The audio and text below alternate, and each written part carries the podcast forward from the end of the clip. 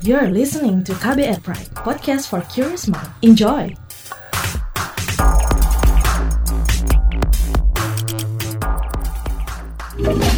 Kamu lagi dengerin What's Trending KBR Pagi. KBR Pagi, siaran pagi radio paling update. Selamat pagi. Apa kabar Anda hari ini di hari Kamis 2 April 2020? Mudah-mudahan semuanya dalam keadaan sehat. Harus dalam keadaan sehat, harus tetap dalam keadaan optimis. Di tengah wabah yang well ya mungkin belum tahu sampai kapan. Tapi tetap harus optimis ya.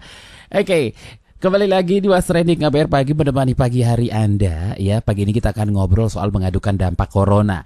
Jadi, berdasarkan monitoring dan pengaduan konsumen ke Yayasan Lembaga Konsumen Indonesia atau YLKI, ada beberapa hal komoditas barang dan pelayanan yang dikeluhkan konsumen, bahkan profesi kesehatan selama pandemi COVID-19 landa Indonesia. Jadi uh, dalam rilisnya YLKI menyebut Beberapa masalah seperti sulitnya masyarakat mendapatkan masker, hand sanitizer, bahkan produk multivitamin khususnya vitamin C menjadi salah satu masalah yang disoroti. Selain itu juga pengaduan masalah alat-alat kesehatan meliputi ketersediaan barang serta harga yang gak wajar ini nih yang harus digaris bawahi ya.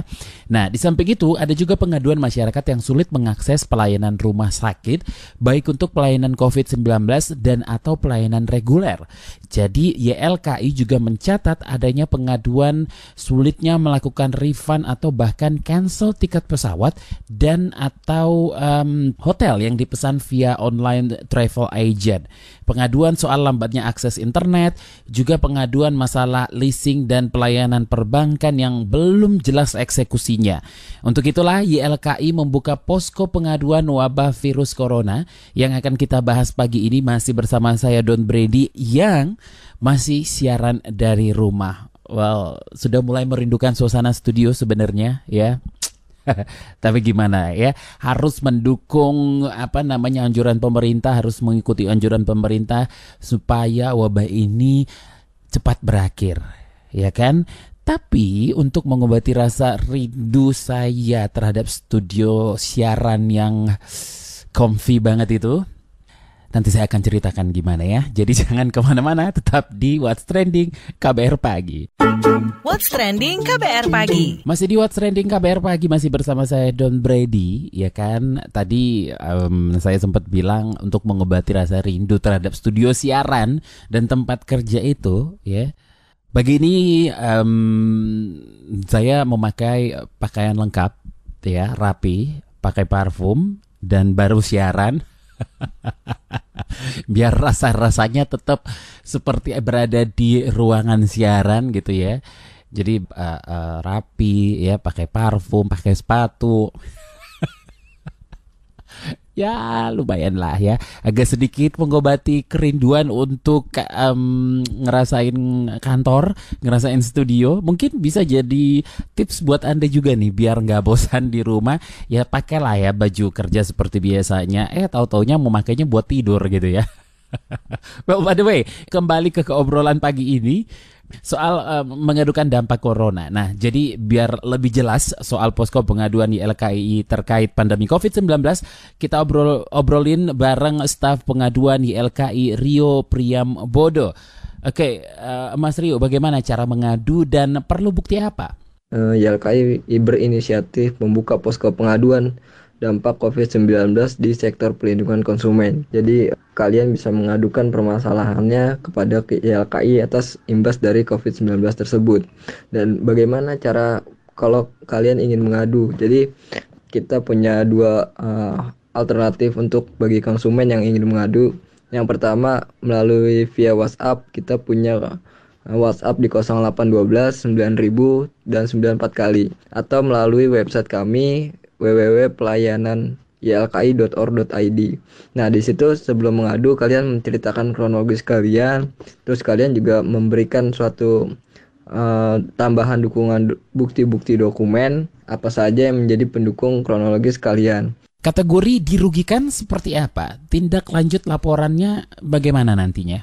Yang menjadi konsen atau misalkan apa aja komoditas yang diadukan. Jadi kan mungkin lebih kayak masker saat ini mahal atau sulit mendapatkan pelayanan rumah sakit, contoh refund karena pariwisata kan banyak yang gagal, terus gimana refund di maskapai ataupun di marketplace online, terus juga mungkin lambatnya akses internet dan lain sebagainya dan juga leasing juga bisa dan itu apa pun kalian juga bisa mengadukan kepada kami. Nanti dari situ uh, tindak lanjut kami apa seperti apa.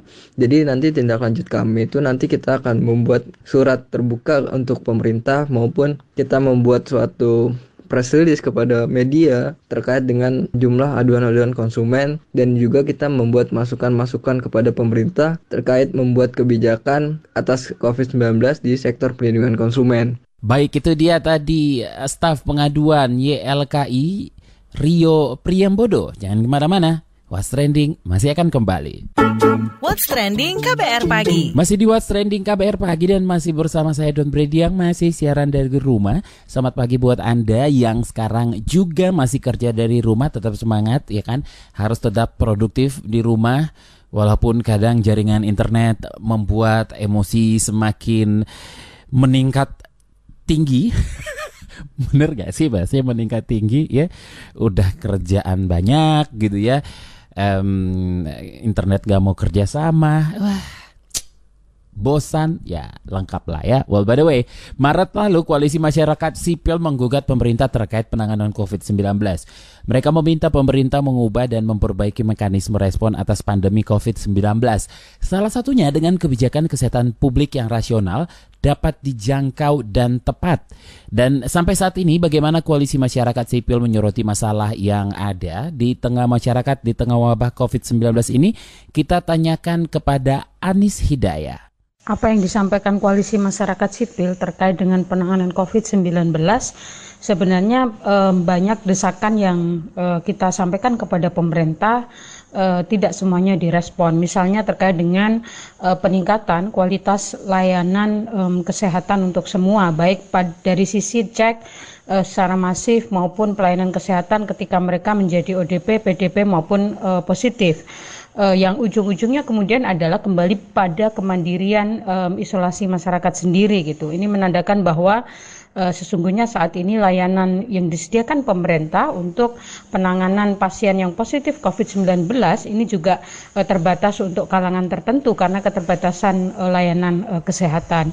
Yang kedua saya kira adalah perlindungan diri kepada pelayan medis sendiri.